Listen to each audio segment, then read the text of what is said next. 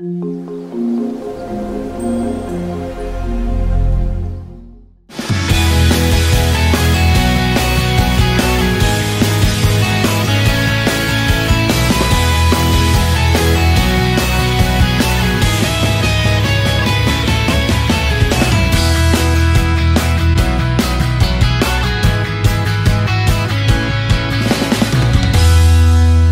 Bonjour à toutes et à tous et bienvenue dans ce nouveau numéro des rendez-vous de l'été, aujourd'hui consacré au stress et à l'organisation.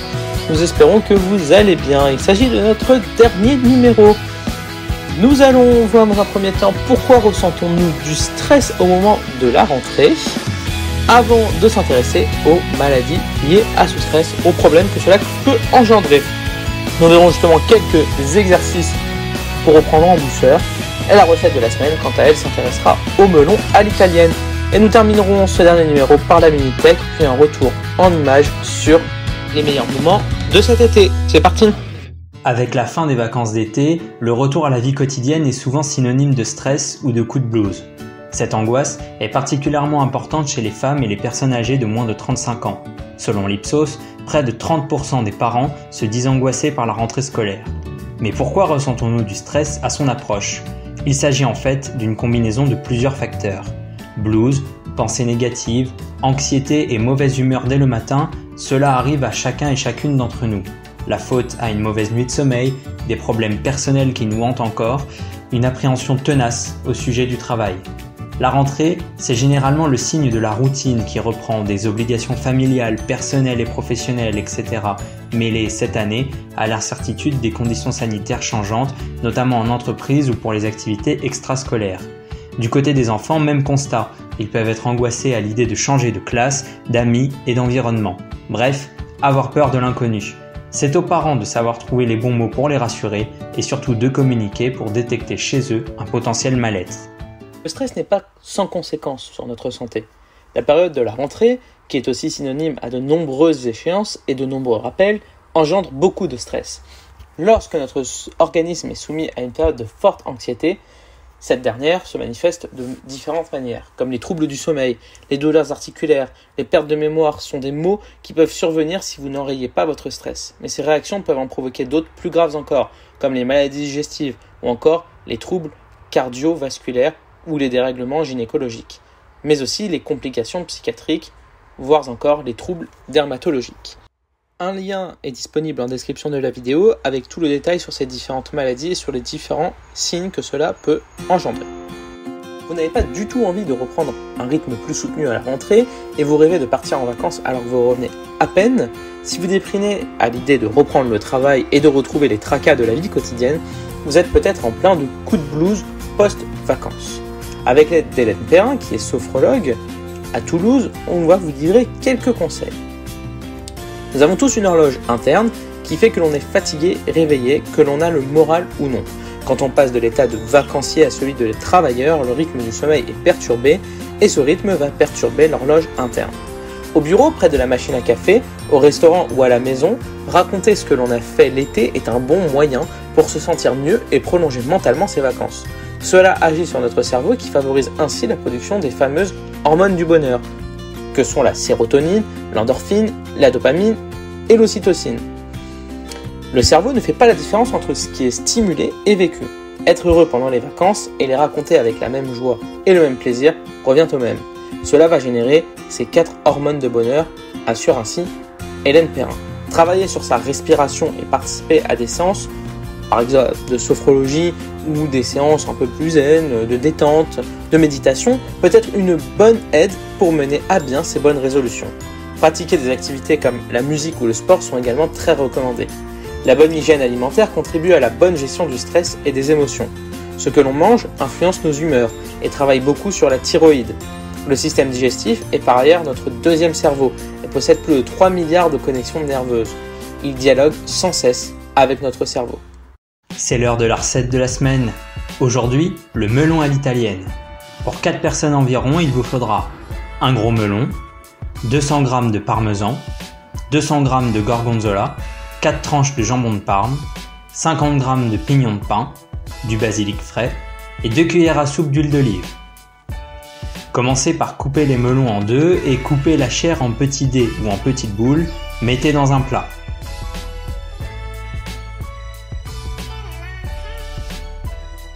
Faites griller à sec les pignons dans une poêle bien chaude. Ajoutez le jambon détaillé en lanières, puis le parmesan en copeaux et le gorgonzola en morceaux.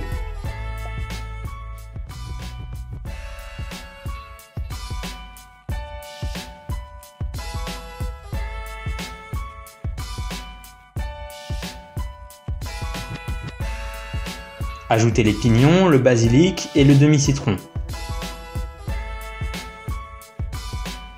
Mettez une demi-heure au frais et juste avant de servir, mettre l'huile d'olive et du poivre concassé. Régalez-vous C'est l'heure de la Minute Tech Pour la Minute Tech du jour, partons non loin de Choisy-le-Roi, à Villeneuve-Saint-Georges, toujours dans le Val-de-Marne, au domaine d'Adel, qui est le premier programme immobilier de France à énergie positive triplement labellisé. En route pour la visite.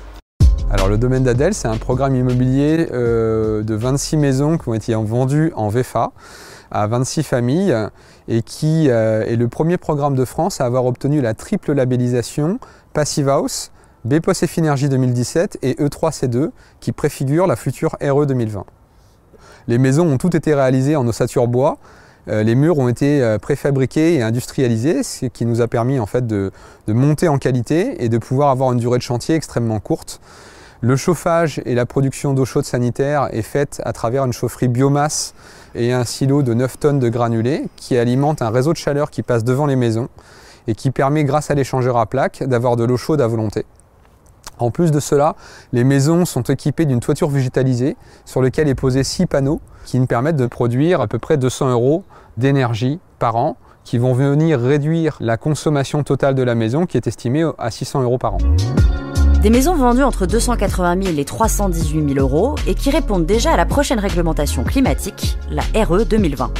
Alors euh, la RE 2020, en fait, elle est basée sur l'expérimentation énergie carbone qu'on appelle E+, C-, qui a été lancée en 2017 par Emmanuel Cos, qui aujourd'hui pose plusieurs bases, c'est-à-dire une meilleure performance des bâtiments, c'est-à-dire un B-bio abaissé de 30% par rapport à la RT 2012, ce qui est en fait une meilleure isolation des murs et des parois, et le quasi-bannissement des énergies fossiles pour se focaliser uniquement sur des énergies euh, décarbonées.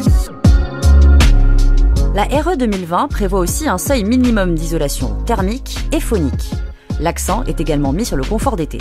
Alors ça, c'est un problème qui a été réglé sur cette opération grâce au bon déphasage de nos murs et aussi à l'équipement de la VMC double flux qui, grâce à son bypass, permet de rafraîchir les maisons pendant la nuit. Initialement prévue le 1er janvier dernier, l'entrée en vigueur de la RE 2020 a été décalée à l'été prochain en raison de la situation sanitaire. Toutefois, de nombreux professionnels du secteur réclament déjà son report en 2022.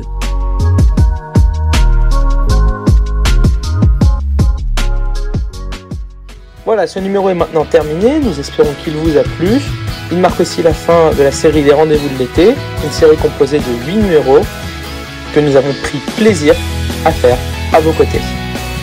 Démarrons ensemble une nouvelle année pour toujours plus de nouveaux projets. Et pour terminer correctement ce nouveau numéro, faisons un retour en image sur les meilleurs moments de cet été. Merci à tous et à très vite.